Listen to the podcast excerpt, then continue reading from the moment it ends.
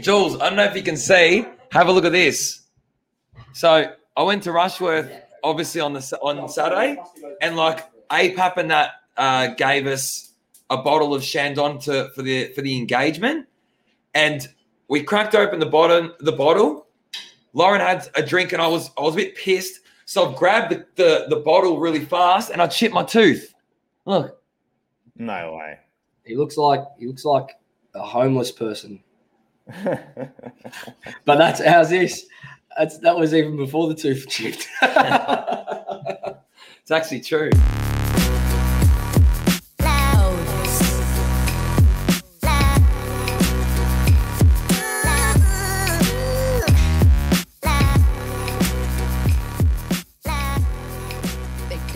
Welcome everyone.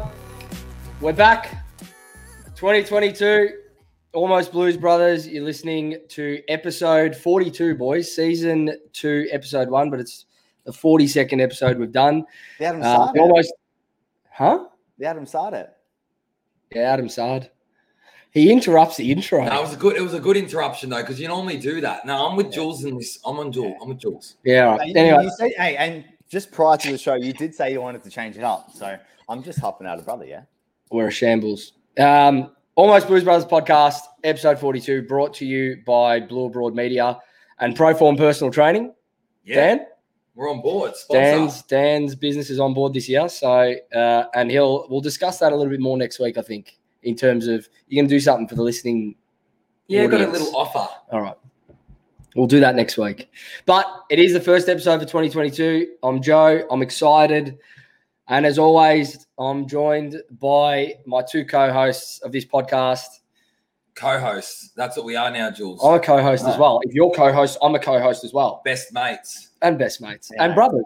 and brothers. Brothers. Dan More and Jules. More importantly. Dan and Jules, how are we, lads? Fucking unbelievable, lads. And it's fucking unbelievable to be back. Jeez, the vocab, Fuck, it's, the it's vocab. been, it's, it's been. I know I was milking out before the show, but um, you know, fuck. I can't wait and actually there in the flesh in probably four months, and fuck, we'll be able to do it, you know, in person for real. So it's going to be inspirational. I reckon when you come back, I'm gonna go. Yeah, same. To be honest, Fuck, I might come back as well, dep- depending on how things. how's this? That's five. That's five f bombs from Jules I know. within the space of thirty seconds. Relax. We've got kids listening. Yeah, like every now and then's all right, but Fuck, we have we have two Six. fucking, we have two co two kid co-hosts. oh my god, Jules, we're gonna have to bleep you out. just relax, bloke. We're trying to we're trying to create a family friendly environment here. Every now and then's all right, but just expand the vocab Well- a bit, Jules. We'll- Jesus. We'll leave him because he's excited, as am I. Like, Joe, you can be a testament to this. You know what, boys, when we started last, or when we finished off last year, we actually needed the break. The Mm. break was good. But then as we've got closer and closer to today, the G levels have been getting more and more. I'm just excited. I'm just, I don't know. I, for some reason, pod, like I'm excited for the podcast, but I'm just now I'm starting to get excited proper for the season. Yeah. Like I'm starting to see training pictures and videos and reports and all of that sort of thing, which we'll talk about a little bit with Tez, who's who's coming on. But I'm just, I'm starting to get that bug. Itch? It's it's there. itch? Yeah, it's there. You know, Giving a bit of a tingle, aren't we? I'm trying I'm trying to tame I'm trying to tame whatever tingle you're getting, Jules. Yeah, Jules is excited. Jules is very excited. Jules is actually beyond the point of excitement. He's out of control. That's where he's at. I think we're gonna have to re-edit his whole part. Now, look, it's great to be back. Before we get into it, how has the off season been, boys? Did you have a good break? What'd you What'd you do? I mean, Jules, I know you're in Spain, so we'll start with you. I'm sure you went to I'm beaches. just on a, and shit. a, year, a year's holiday, boys. You know, so um, nah, I went away for New Year's and just been working, obviously, in between now and now and then a lot, but um, well, not a lot. My work isn't too um, isn't too too difficult at the at the moment. So, but I'm enjoying it, and that's it. Really, I can't, you I can't, I can't believe you're working when you're on pretty much a holiday for a year. That's what's got me fucked. Dan, Auguri, bello. Thank you very much. Yeah, for, for all the listeners that didn't see it, we did post on on socials at the time, but over New Year's, and I was fortunate enough to actually be with you, Dan, which was a bit of a coincidence. But Dan proposed to his partner Lauren, and for some reason she said yes, but they're engaged. Oh, goody. it's it's exciting times in the household.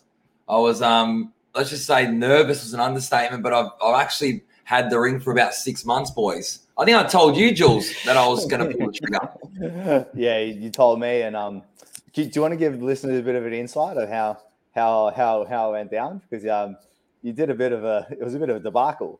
It was it always is, but when you don't plan, it's um it's it's leading that way. I had zero preparation towards the the proposal. All I know is I saw a spot that led onto water and a hill, and I thought that's the place I need to do it. and then I, I thought I want to capture it because I know Lauren obviously likes like she wanted to capture some form of the proposal. So I set up a camera with the timer, and the camera fell. So um, me thinking that I had it all worked out, but no, it was a good day, and I was fortunate because people on their balconies actually recorded it for us. So um, we've got that memory there. But um, overall, no, we're we're happy. So now just planning a wedding, boys. That's it. It It's the first first of the three of us. You, I think you're the you're like the second or third to get engaged in my immediate friendship group, but it's the first of the three brothers here, and uh, I think Jules is not far behind. If you ask his Spanish partner sitting just behind him now, I reckon she'd say, "Come on, hurry up, let's go." But anyway, we'll see in time, Jules. He put his head down. He was it was touchy. We're look, we're in for hopefully what's going to be a big year. Uh, personal stuff aside, but if we get back to football, um, there's been so much change in this football club. So much to already discuss in our first episode back. I mentioned at the start of the episode we're going to have Terry on from Blue Abroad. Um, he's going to take us through what he's seen at open training. He's been to both open training, so that should be good um, in terms of the, some of the insights from there. But look, if you're new to the podcast and you've sort of you're looking for some, you know, weekly therapy, you come to the right place. This is it's a podcast that is just a roller coaster. It's the trials and tribulations of three genuine Carlton tragics. So if that's what you're here for, it's what you're going to get basically, and hopefully there's going to be more ups and downs this year um, based on all the hype. So that's for all the new listeners. We might have a few. We might not have any. We probably won't have any, to be honest. Well, we We didn't think we'd get to season two, but we here. didn't, but we are here. And on that note, thank you for all the returning listeners. Thank you for a great first year. Um, it was, I don't know about you boys, but it was more than what I sort of expected doing this podcast. For me, it was just to get together. We re- we talk about the game anyway, but it was just to record some shit that basically, you know, gave us a bit of a laugh, and you know, it was a bit of therapy for us. But we got a lot of support across the year, and it was it was amazing. So I, I just want to thank all those returning listeners. Yeah, no, Oh, it's that's been, no, that's all right. Yeah, no, nothing. No, I don't know where you were going with that. no, no, it's been it's been good. Um, it's been good. Obviously, like you like you said, Joe, we do do it. do you love it how we just kept him hanging? Nothing. He wanted something, and we just Come on. So, Give the listeners it- something. it's They don't want to just hear from me, man. They want to hear from both of you. No, so no, it's been good. Obviously, in the last um, you know, year and a bit, um, in which we have been um doing this, but um, obviously, it's good to to give something back to to the public as well. Um, so, but yeah, obviously, there's going to be some good times ahead. Um, with us having a laugh, and obviously, we can give you some good information about what the club's doing, um, and ho- ho- ho- hopefully, uh, we communicate it well, me included. To sum up this podcast, you got banter, Carlton, arguments, and very, very loud. A lot of emotion. A lot of emotion. But I think what would top it off for us boys, I think this season, if if, if Carlton, if our team does well, We I just some, want them to do well. we need some more wins. So let's hope. Yeah, we, we, here's to a bigger 2022 for the team, and and hopefully we can we can bring the same level of energy, if not more, than what we did last year because we had a lot of fun and uh, it is it's good fun. So all the all all your favorite segments are going to be back for 2022. Livvy's last word, Pop predicts, all the votes that we do and whatnot. We are replacing one though, which we'll get to in this episode a little bit later, which uh, Jules is very excited for. So that's all right. And uh, for anyone listening that hasn't followed us on Instagram already, you can go to our Instagram page at Almost Blues Brothers. You know, throughout the week there we'll post you know polls and get your thoughts and whatnot, and that's where you can find all our extra content. So and we got a new logo. we do. I did just you know it was something small, very small changes. It's not. It's not a massive logo change, but No, we not- thank you, we thank you very much for your for your time that you. Yeah. Shut up. Shut up. No, it's true. It's true. We do value what you do, Joe. How's this? Pov, he Dan values my social media skills that highly that he actually offered me a job at his business part time to do the same thing for Proform. How's this, Jules? Cheaper. Yeah, he offered me a job. I didn't say he offered me any pay, but he offered me a job. Fuck, the Um, job, the job is pay. We That's what that's what it is. on the, just on the socials front, I've been Twitter. Oh, did you? Too toxic. Yeah. Yeah, well, Everyone on there, oh, like you know, Jules, you haven't touched our Twitter account, but nah. it- it's just everyone's just too. Negative. Oh, they're just at, at each other's throats. but I can't what- handle it. That's what it is, though. It's a That, form yeah, it's exactly what each it In, Yeah. any, You know what, any, there's any in any way possible. if there's any listeners out there that want to manage our Twitter account, hit us up on Instagram. Send me a message because I'm not doing it anymore. Did my head in. Did my head in between like COVID and politics, and then all I want is football. But it just bombards me with all this other shit that I just don't want. So I've binned it. If you want to get involved, there's a job for you. So if you're a listener out there that wants some social media experience or or a, an internship at the Almost Blues Brothers podcast, jump on board. And you can get a two-in-one deal where you can then manage Proform's social media. Because I know Joe's not going to take the job. I'm not. So right, let's just do a little bit of a preview for the show. Jules has lost it. First up, we're going to have Terry joining us for a preseason open training recap just to kick things off. Um, we're going to go into some general Carlton football news um, after that. We're going to talk about the leadership group shakeup, which was some big news over the past couple of weeks. Walshy re signing. And we're going to do a full 2022 fixture preview for the Blues. We're going to go through, and I just want to get your initial thoughts, just first glance, wins and losses, and see where we end up, the three of us. And that's off the cuff. I haven't even told you boys. I was we're know. It was a shock. So we're going to go through it. Just bang, bang, bang, bang. Don't So mind that's it. Let's go. Go round by Let's do round. it. Yeah, round by round. But Alright, uh, before we get there, without any further ado, Let's get into Let's it. Get into it.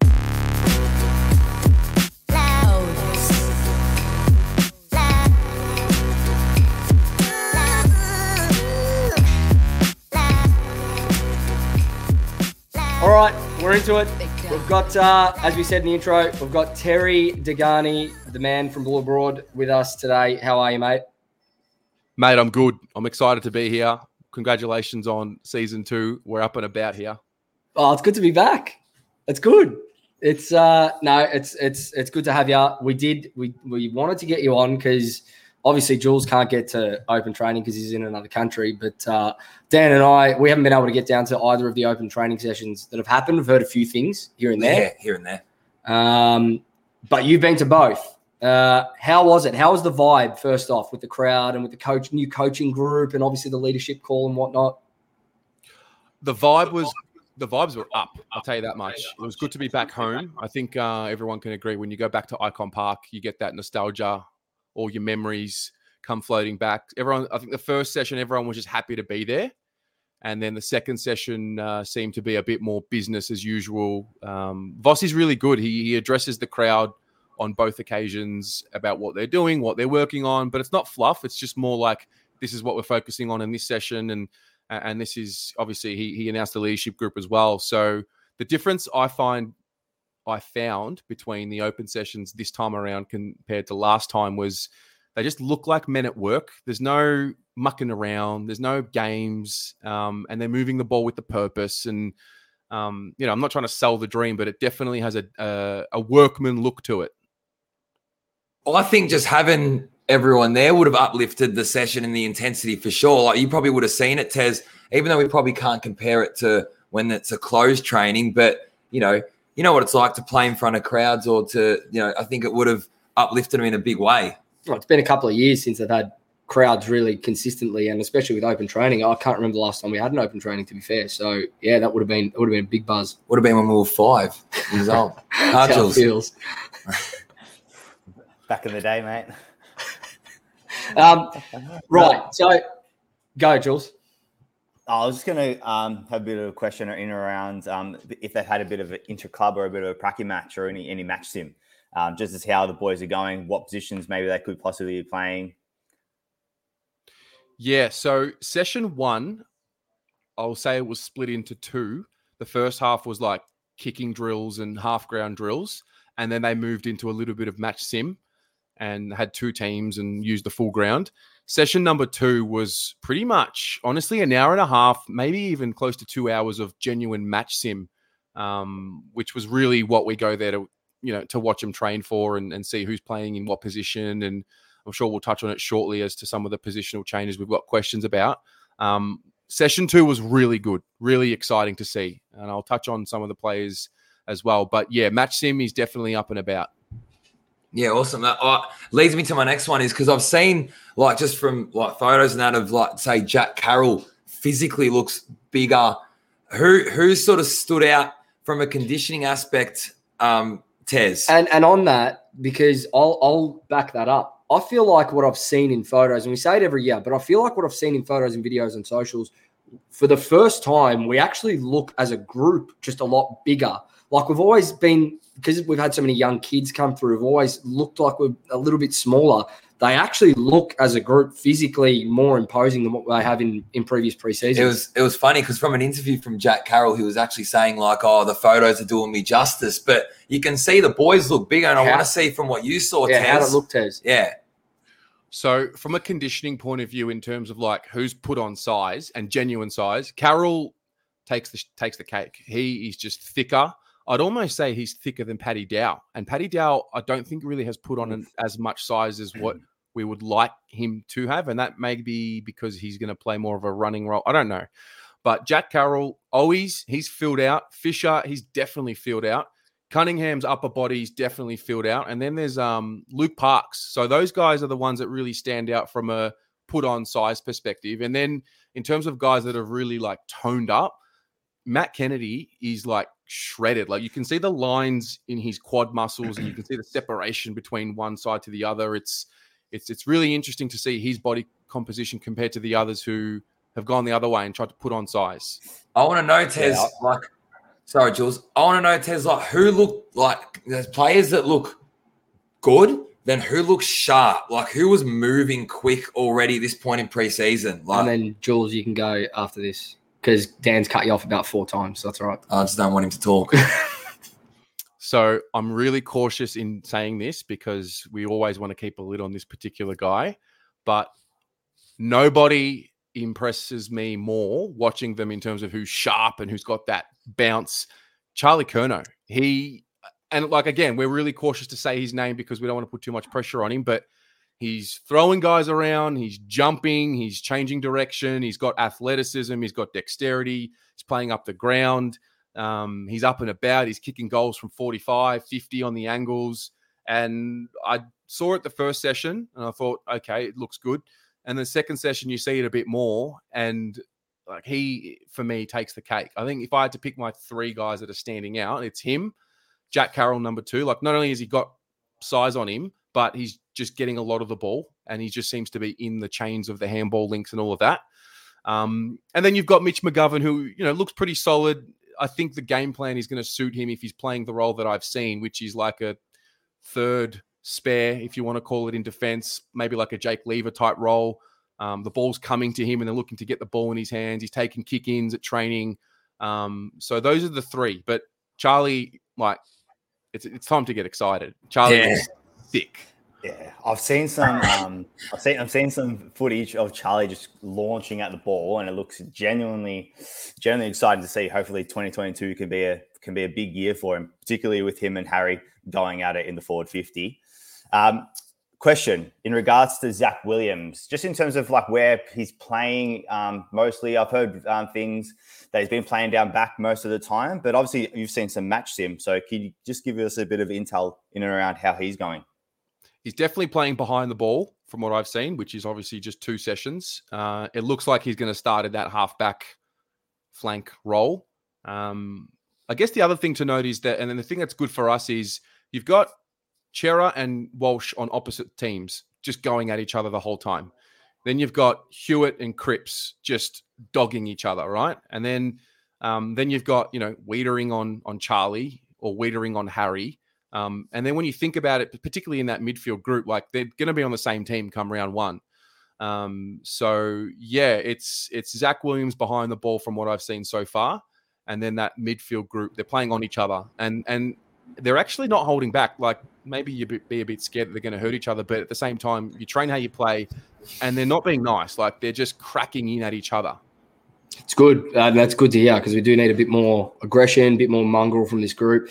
And it leads me, you, you've led me into my next question nicely. The new recruits. So Hewett, Cerra, obviously Lewis, Lewis Young as well, but Hewett and Cerra are the two that I want to focus on. And I want to focus on it because you've said someone like Matt Kennedy's come back looking in ripping Nick. Obviously Ed Curnow, he's, you know, he's a lifer of the club and he's always going to be in and around team selection and, and one of, you know, the first 25 picked every every other week. But with these new recruits coming in, and based on what you've seen from them at open training versus a Kennedy or a Curnow or a Setterfield or a Dow, who do you see making way? Because Hewett and Cerra, they're going to be first picked every week at, at this stage. You'd think you don't bring him in to, to sit on the yeah. pine. Who is it out of that crop of, you know, top 25 from last year that probably sits at this stage? In terms of who sits, I don't know. Like, I think Kennedy has to be in the team from what I've seen. He looks good enough. Um, Paddy Dow, I don't know. I'll be honest. At this stage, and again, it's very limited, but Jack Carroll looks to be getting more of the action than what Dow is personally. Um, Setterfield, don't know if I've got him in the starting 22 right now. That could change. It's a long season, COVID and whatnot. But um, yeah, Cerra, mate, Cerra's going to be a, a big difference for us because he's got composure. He's a beautiful kick. He's got this like time pitter patter left, pitter patter right, doesn't just blaze away, and the ball doesn't travel very high off the ground. He lowers the eyes. Um, he's one that I'm really excited to see because you can also tell he's got another level to go. And when he's not trying to focus on stopping Sam Walsh and playing his own game, it's going to be exciting. And the other part about him is he can definitely spread onto a wing. I know that we don't really have a right hand side of the ground winger if Doc's not there, or I don't know what we're going to do. But Cerra looks likely to be able to go on that outside as well. Yeah, I just think uh, I just think as well because of our depth, that's going to obviously think about it. You got arguably the best fullback in the competition playing on the best full forward in the competition. Like in, in from a training perspective, likewise with Cripper and Cerra and Hewett and that depth in the midfield, they're all going to be able to lift each other's performances and standards in training. Um, and that's where I think as well, Voss, from what he brings from, I heard Walshy talking about from a leadership perspective. And I think Cripper, his impact on Jack Carroll when they were in WA was massive for Carroll's now, I guess, confidence. And then, like what you said, Tez, for you to notice him a lot from the open training, I think shows how much he's trying to lift his game. I mean, it's a kid. It, we're talking about a kid that hasn't played a game yet, right? And and if he's standing out in training at, at this point, it's just a testament to, I guess, the recruiting the long term recruiting of the last, I would say, three years, where you know we've we've we've drafted to plan for the future and we've and we've bit the bullet on you know trading picks for the now. So it sounds like we've finally got hopefully that balance where you're going to have kids really pushing some senior players to keep their spot, but you're going to have senior players that are really really good. They're going, that are now going to be pushing senior players from previous years as well to to either up their game or they're gone basically. Mm. Yeah, I mean, I think the other name as well, which will I believe will be a name that we'll be talking about a lot this year that we aren't right now, is Oscar McDonald. And I know that you know Lewis Young's come in, and everyone's got this idea that he's just going to replace Jones. I know it's two sessions, but he looks like someone that maybe needs a bit more time to just develop. It looks very still much pretty raw. Whereas Oscar McDonald, I mean, in two sessions, I don't think Harry kicked more than one, maybe two goals on him in two sessions. Like he's just he's just solid and he's not trying to intercept like Jones and run off his man. He's just locking down completely. So I, I think he's another name that we'll be talking about as a starting 22 player come round one. Um, just also, I just want to touch on um, how Jesse Motlop's going um, in terms of how he's running around the forward 50. Is he looking exciting? Is, is he looking dynamic? And um, yeah, just tell us a little bit about him session one, he was in the match sim. Not gonna lie, didn't I didn't notice him to be honest. Um, to the point where I would say, oh yeah, he's looking good. Session number two, he didn't do any of the match sim. He was doing laps and he was in. Don't know if he was in the rehab group or just a different program. I know it's his first, you know, full professional preseason. So uh, there is that as well. Um, but yeah, I wouldn't be at this stage saying that he's playing round one just yet. I could be wrong, but I, I think it's just more of a call the Jets on him and let him let him do his thing.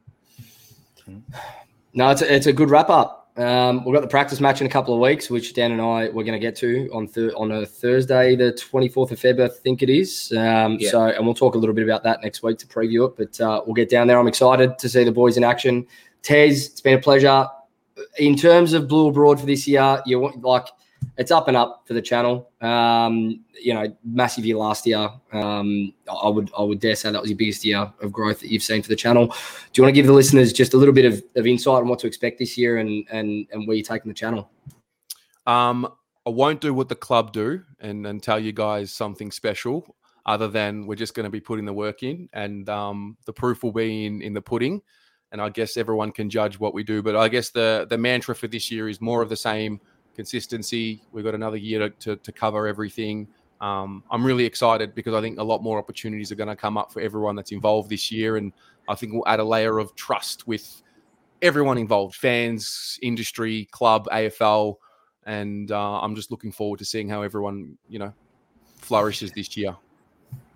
Sensational, mate. Thank you for joining us today to give us that insight. It was uh, it was a pleasure, and Thanks, we Tez. will uh, we'll talk to you soon. Thanks, Cheers, boys. Tez. Love it. Thanks, Des. Ciao. See you, mate. Ciao, ciao. It's insight that obviously because we haven't been, we haven't gotten. hopefully that gave a little bit to some listeners that haven't been able to get down.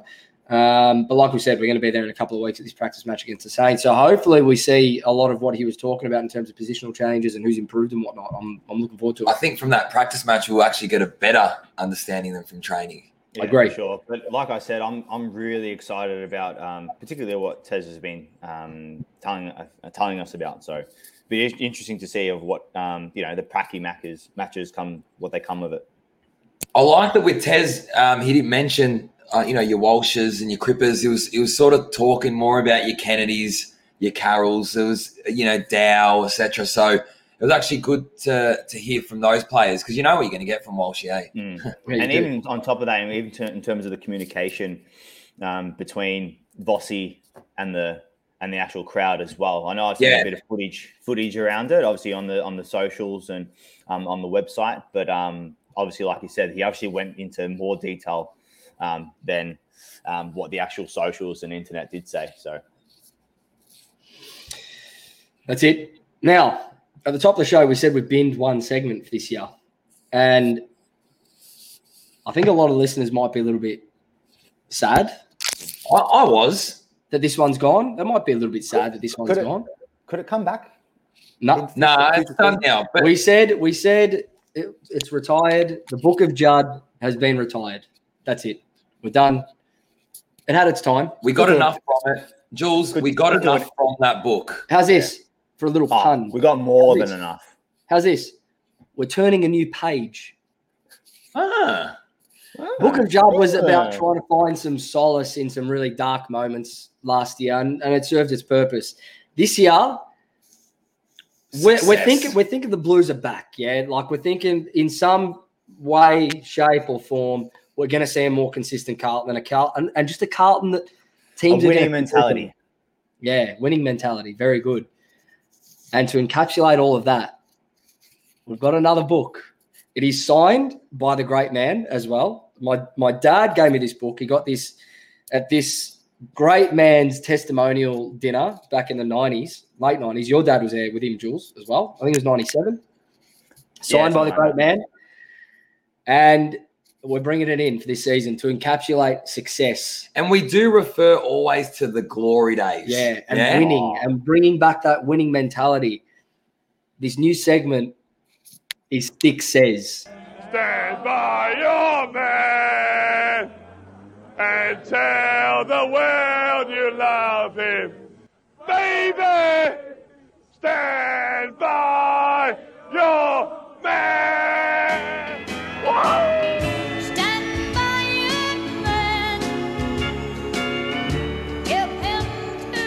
All right, so there it is. Stand by your man. Sticks.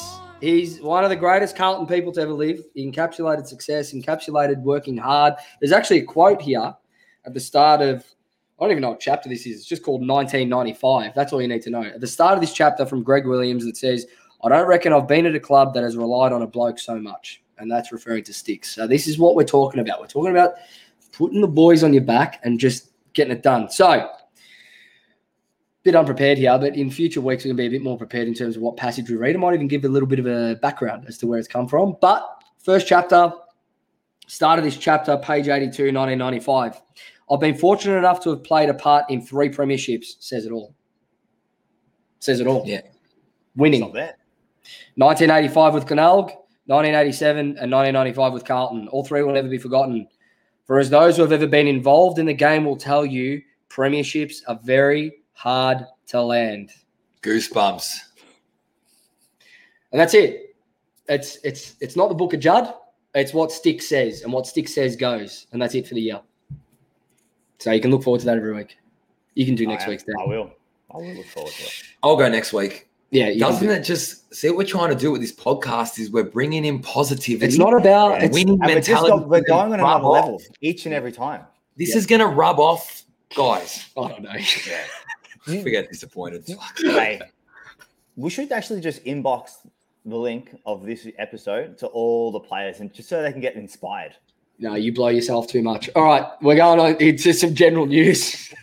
AFL crowd caps. It's the biggest piece of news that that's probably Thank come out of the AFL this year.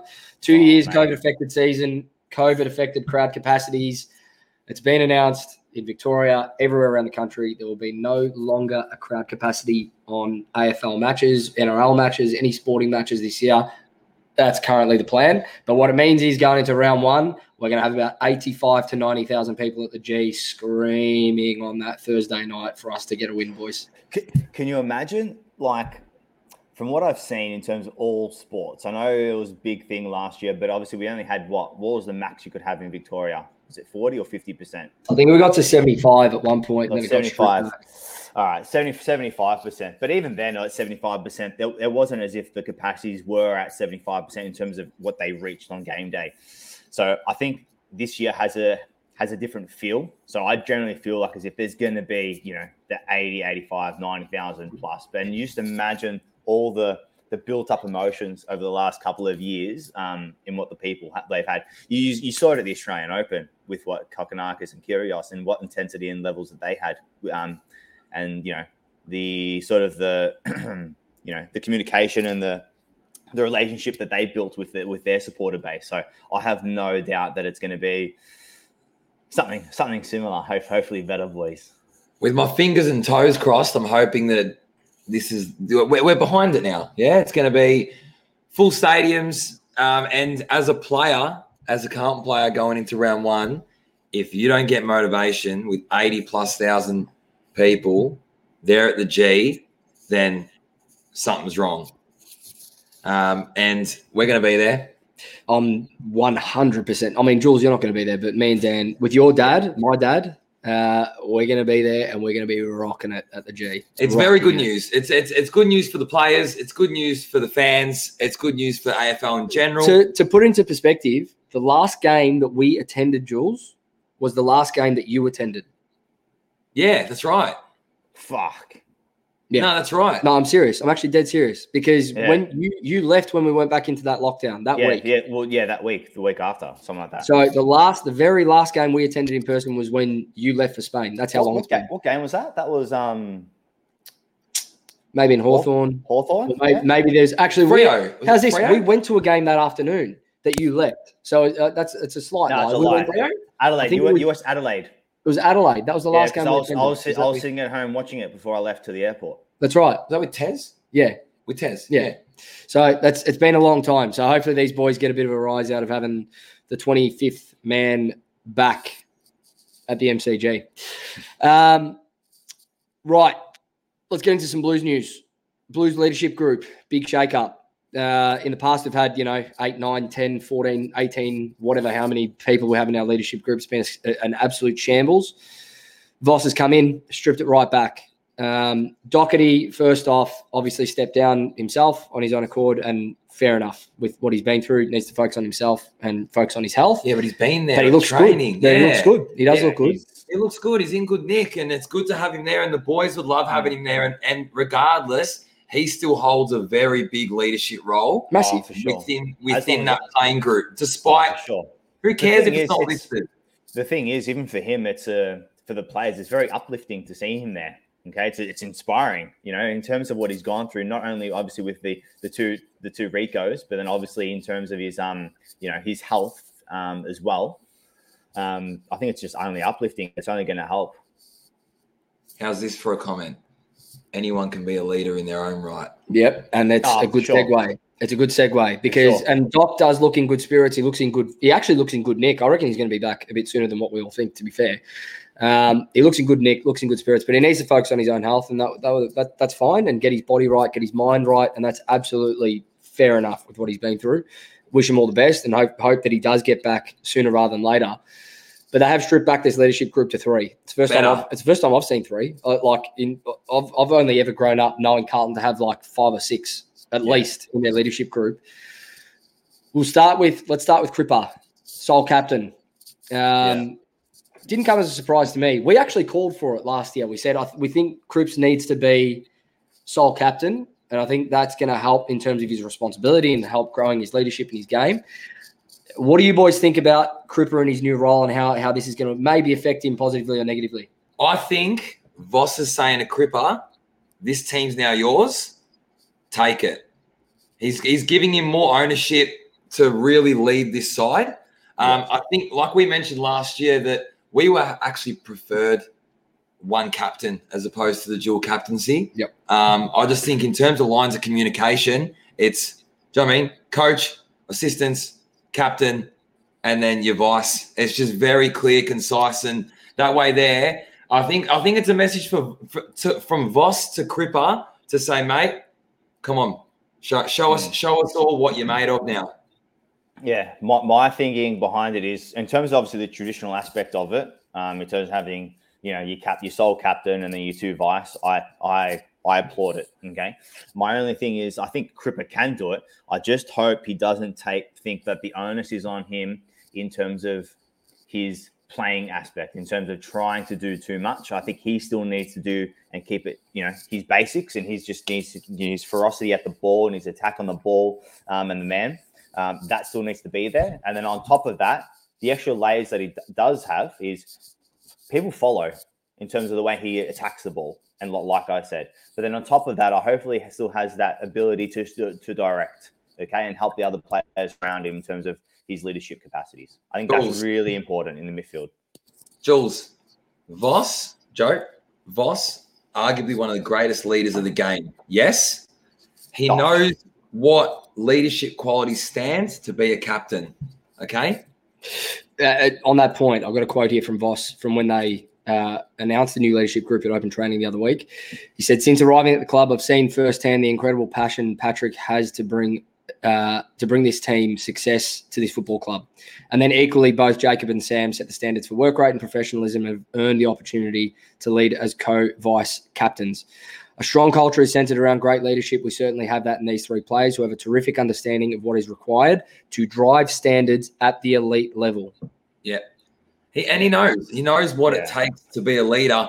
And do you know what? A big thing is leadership on the park and through your own performance as well. Yeah. And if you look at all three of those names, Oh, they No, do it. no, they'll lead by example. that's a week in week out. They'll lead by example. That's a week in week out top level performance from all of them. you know. But then obviously, So- yeah, go, Jules.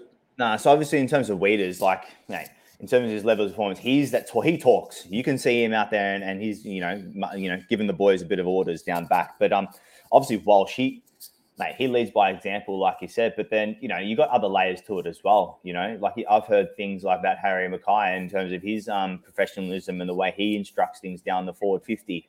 Um, on top of that, even Charlie as well, even though he hasn't played, you know, a lot in the last couple of years, but his leadership around the club has been um, phenomenal as well. You know, and then obviously you still got the likes of you know Ed Curnow. Know I've heard Plowman speak a lot on field as well, um, and then I have no have no doubt Doherty and and so on will have a say as well. So it's not like as if it's just up to those three players. It's it's a it's it's it's, it's a collective. Spot on. And this is what I brought from it in terms of the three, rather than a captain, vice captain, and then four leaders as part of a leadership group that just have this informal role as a leader, right? Or a formal role as a leader. Being stripped back to a captain and a vice or two vice captains. Everyone, everyone has a captain. Every team has a captain. Every team has vice captains, right? That's stock standard. You need you need a couple of people to look to week in, week out. Yeah, you need a couple of people to look to week in, week out for leadership on and off the field. But what it says to me is the fact that we don't have an extended leadership group anymore.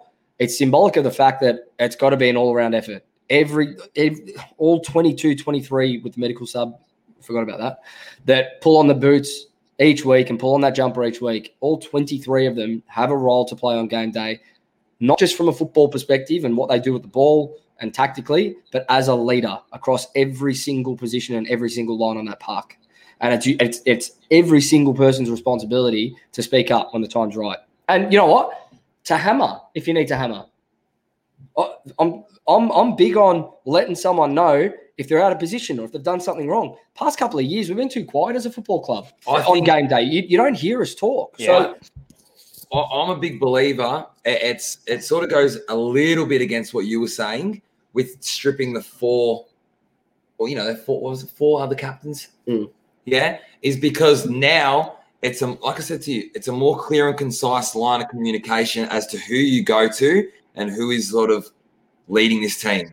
That's what I that's what I feel. Whereas before, you had too many chiefs. Yeah. Yeah. Know? Even in terms of in regards to the spray, I'm I'm all for a spray as long as long as it's for a purpose and for a reason. And then obviously on top of that, you have the clear, concise information of what they did wrong very quickly, in particularly in a game, you know, because things are going 100 miles per hour. Um, yeah, give them a spray but, and tell them what they've done wrong, but then tell them what they need to do.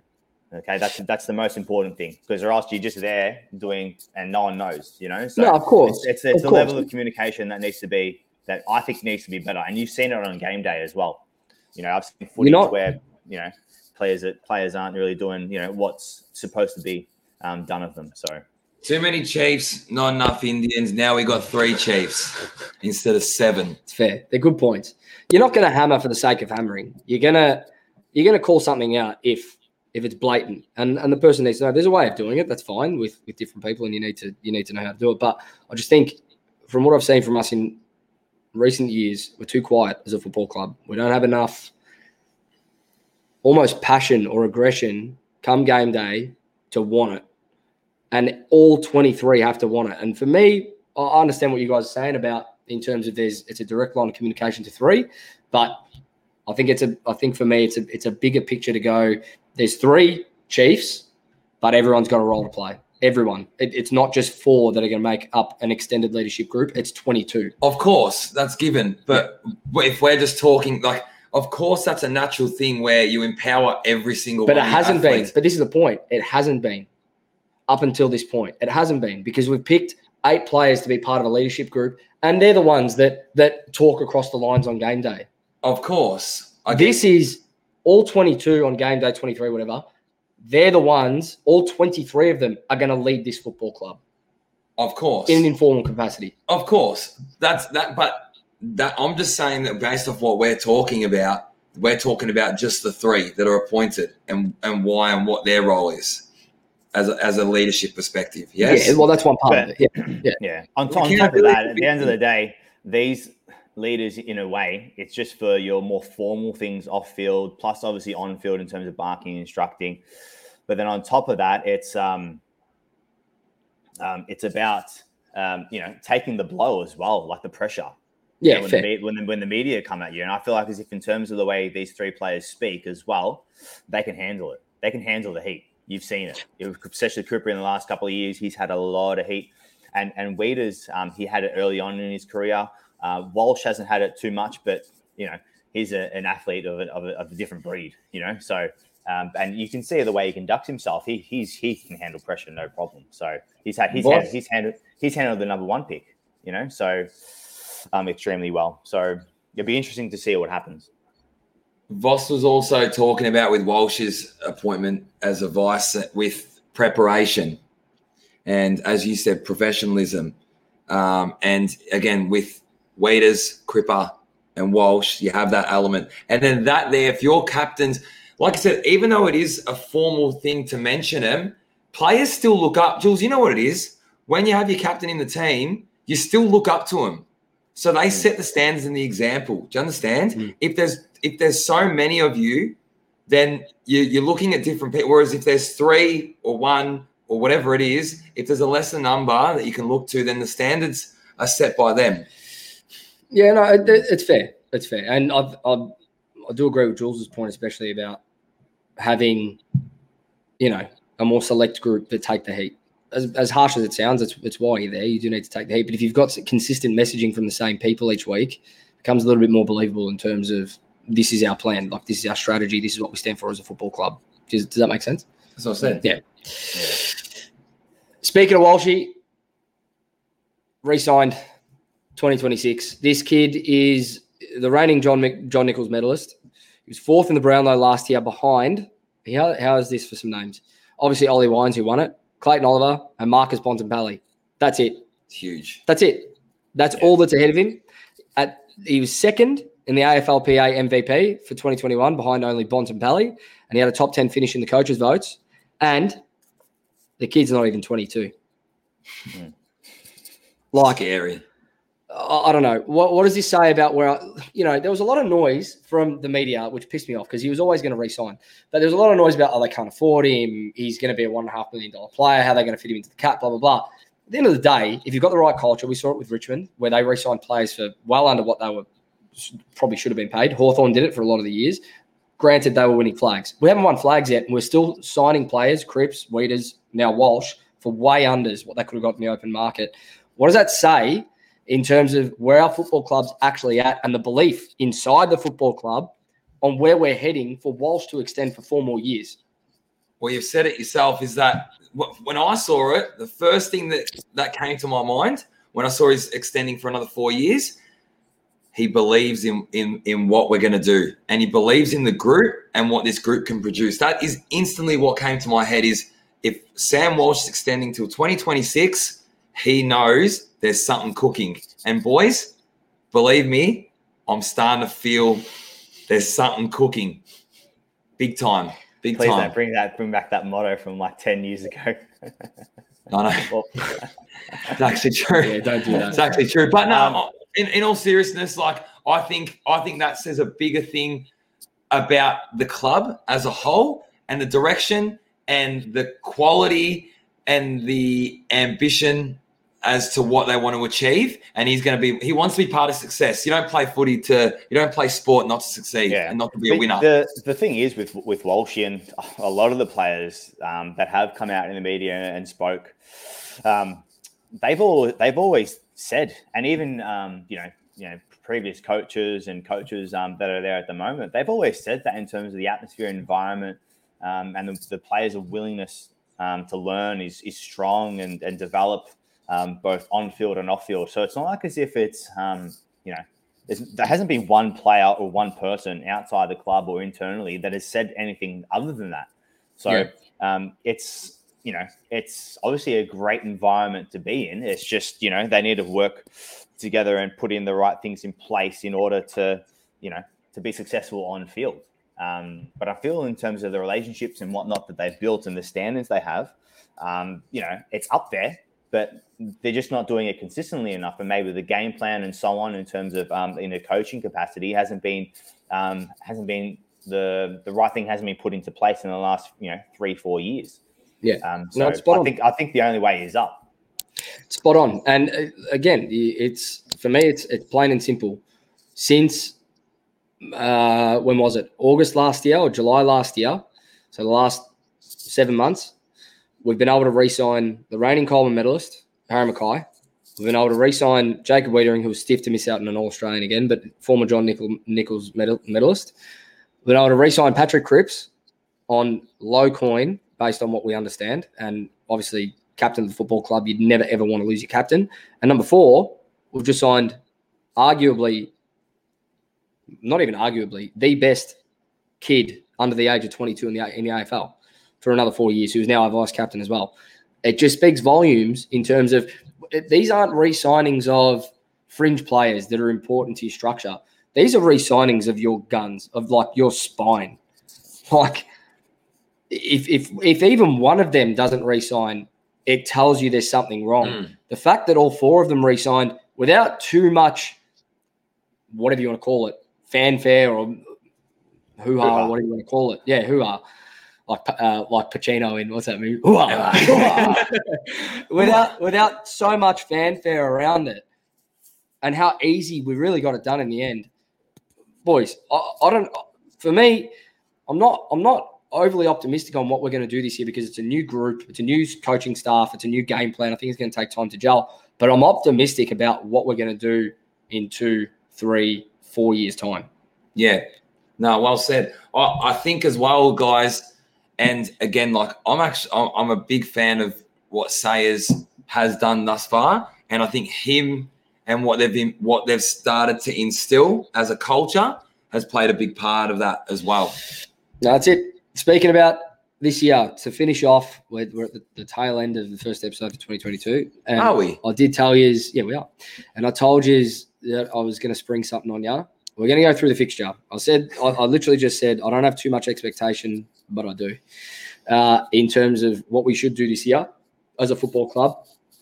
At the end of the day, you are measured on wins and losses. So we're going to do a quick exercise from all three of us. We're going to go through round by round, just quick fire.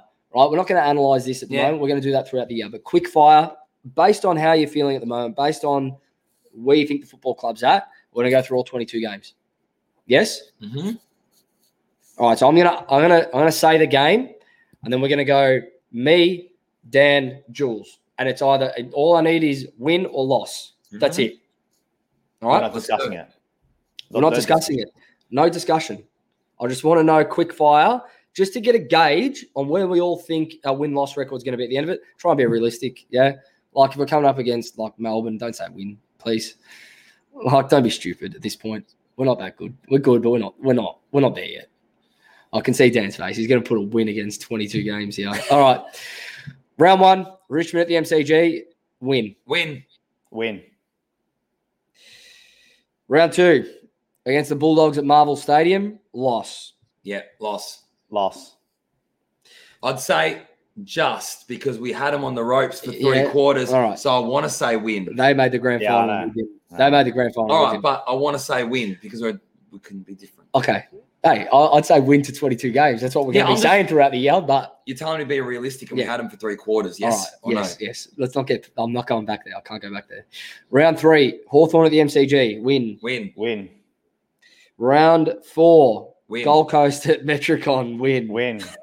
Geez, Ben King, just by the way, while Oh, we're there, unfortunate. Yeah. very Yeah, unfortunate ACL. Like he's a he's a cracking player. I love watching him play, and the Gold Coast is going to be in a world of hurt this year. They're going to be Without him, forget about in it. all sorts. Port Adelaide at the MCG. Loss. I'm going to say win. I'm going to say win. And that's me being realistic. I know we lost by 100 and something points to them over at Adelaide Oval. I don't count that because we were done and dusted for the season. Uh, if we're going to take a leap, I'm looking at Port Adelaide because they've never really, for me, they've never been like a threat. It gets the finals and they're not they're not that threatening side like a Richmond or like a Melbourne have been in recent years. They get there and they just sort of fizz out a couple of prelims, but whatever. It's more so I feel I feel like we're going to take a step. They're probably going to take a step back this Keep year. Keep going. No discussion. Round six, Freo at Optus. Our bunnies win. Win, Win. Uh, round seven, North Melbourne at Marvel. win, Win. Fucking hope so. Jesus. Jesus Can't do that again. Adelaide at Marvel. Win. Win. Round nine, GWS at Giant Stadium. Oh, I'm saying loss. loss. Yeah, Win. Hmm. Round 10, Swans at Marvel. I'm saying loss. loss. Loss. Round 11, Win. Collingwood. Win.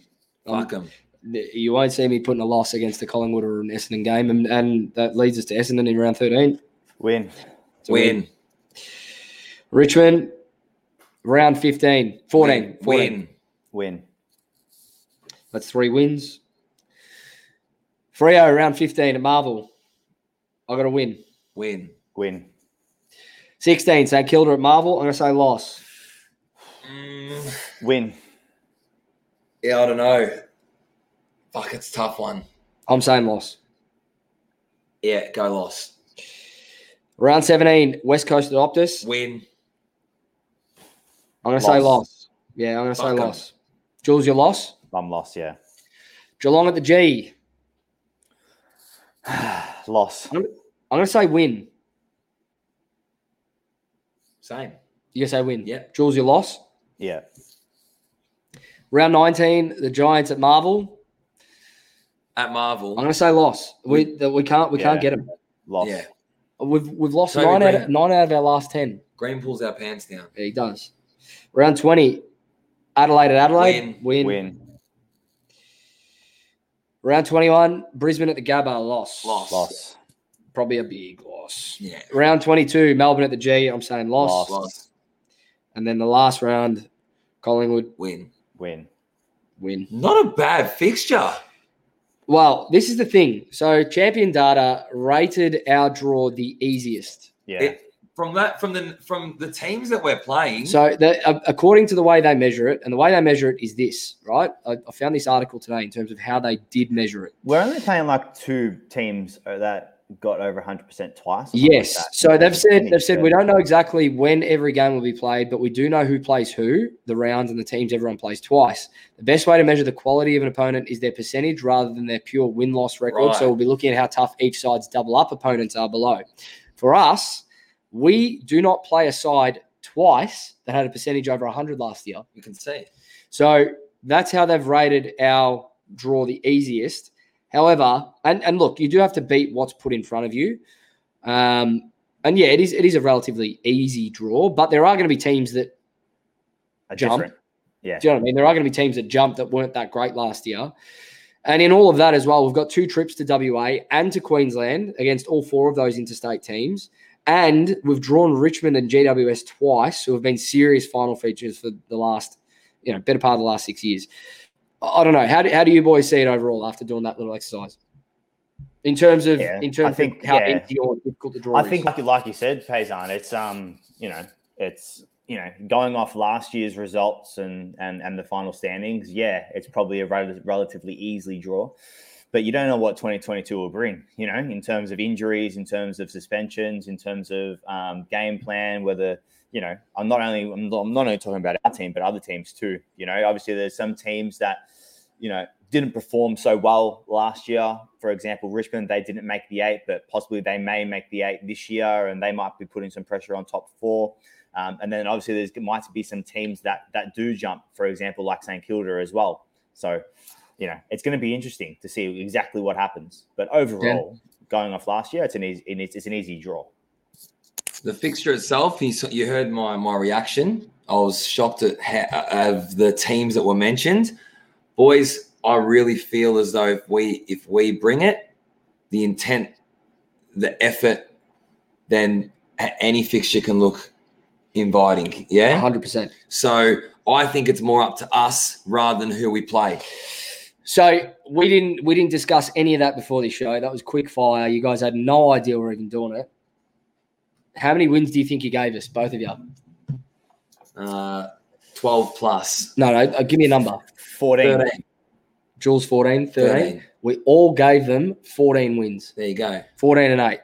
So for me, that's about right because we should be playing finals. There's probably a couple in there that will drop that would, might be a little bit overly optimistic about. But even if it's 12 to 14, that gets you finals. And at the end of the day, that's where we need to be. We need to bring it as a team. It's, uh, it doesn't matter who you play.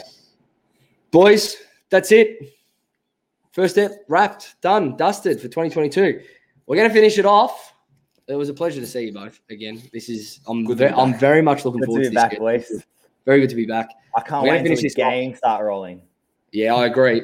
Oh, we didn't talk about the women's, but to be honest, there's not much to there's not much to talk about. Don't oh, worry about it, ladies. my god, they're not. It's it's it's Maddie Prespakis and the rest at the moment. Yeah, Gra- Grace Egan's not. She's a she's a gun. Grace Egan. She's Oh, don't- even um, Harrington's been good, and um, Abby Abbie McKay has been good too. Also, yeah, the AFL, the AFLW analyst is back. Look at him. Look at him. Like, Who's the like- one that you know? No, you know who's Georgia actually going Gee all was right. blowing, but isn't she injured? Yeah, I think Yeah, she is. Yeah. I was about to say Georgia Gee was going all right. She was. Is she injured now? Darcy Vescio kicked a ripping goal against Freo on the weekend. I don't know if you boys saw it, but it Did- was Yeah, like I did. like- yeah. pick up, burst, snap, like on the run. Yeah. Was it unbelievable. like it was like Eddie Betts? How's this? We Eddie lost Betts by back. fifty points. We lost by fifty points. It doesn't matter. hey boys, boys, just quickly, just I know when we're wrapping up the show, Yeah. but jumper numbers. Cerra, number five. We'll do that Yeah? next. Let's do that next Mot- week. Motlop, number Sure. three. Durdin I got don't know, I know nine. who does that Hey, hey, hey, hey, hey, missed- hey. missed quite a bit. Hey, hey. Let's No, do you're that. underprepared. And Let's I do. don't that. like oh, I'm it. underprepared. I I'm don't now. like. How's this for all the listeners? I was the only one that actually prepared for this show. So how about next week? We're going to do a, But, hey, but next week. sounded more prepared than Next week we're going to do a best 22 for the year, fully fit, because then we'll do our round one best 22 when we come up to round one. We're going to preview the Saints practice match, uh, which is on Feb 24th, and then any other news and whatnot throughout the week. But let's we'll talk jumper numbers next week. Let's do that. To finish off the show, it's good to see you boys. We had a segment last year that everyone just got around. They loved her, and I love her. Same. Dan's his family. Dan's sister-in-law. She Yeah. will be family. Dan's sister-in-law, Livvy. Instead of Livvy's last word today, it's Livvy's first word for 2022. Oh, there you go. so here we go. Livvy's first word. What I'm excited for the 2022 Carlton season. I am very excited for our new coach, Michael Voss.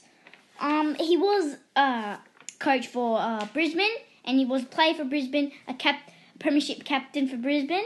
I'm also very excited for our new players, Jesse Motlop, Adam Kira, Dominic, I can't say his last name, George Herrick, Lewis Young, and that's our five players I'm excited about. I'm not excited that Eddie Betts is playing with, up in Geelong for assistant coach, but you know that's life.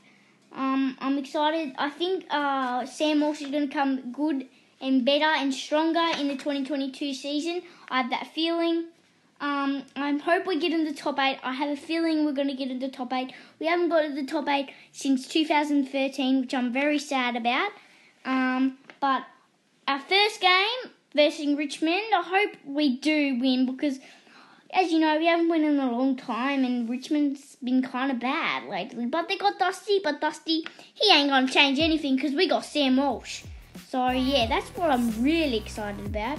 I'm excited. I hope that, of course, Harry McKay does better in his shooting. He's missed a lot of goals, but that's all I think about in the 2022 season. I hope you guys have a wonderful day. Bye.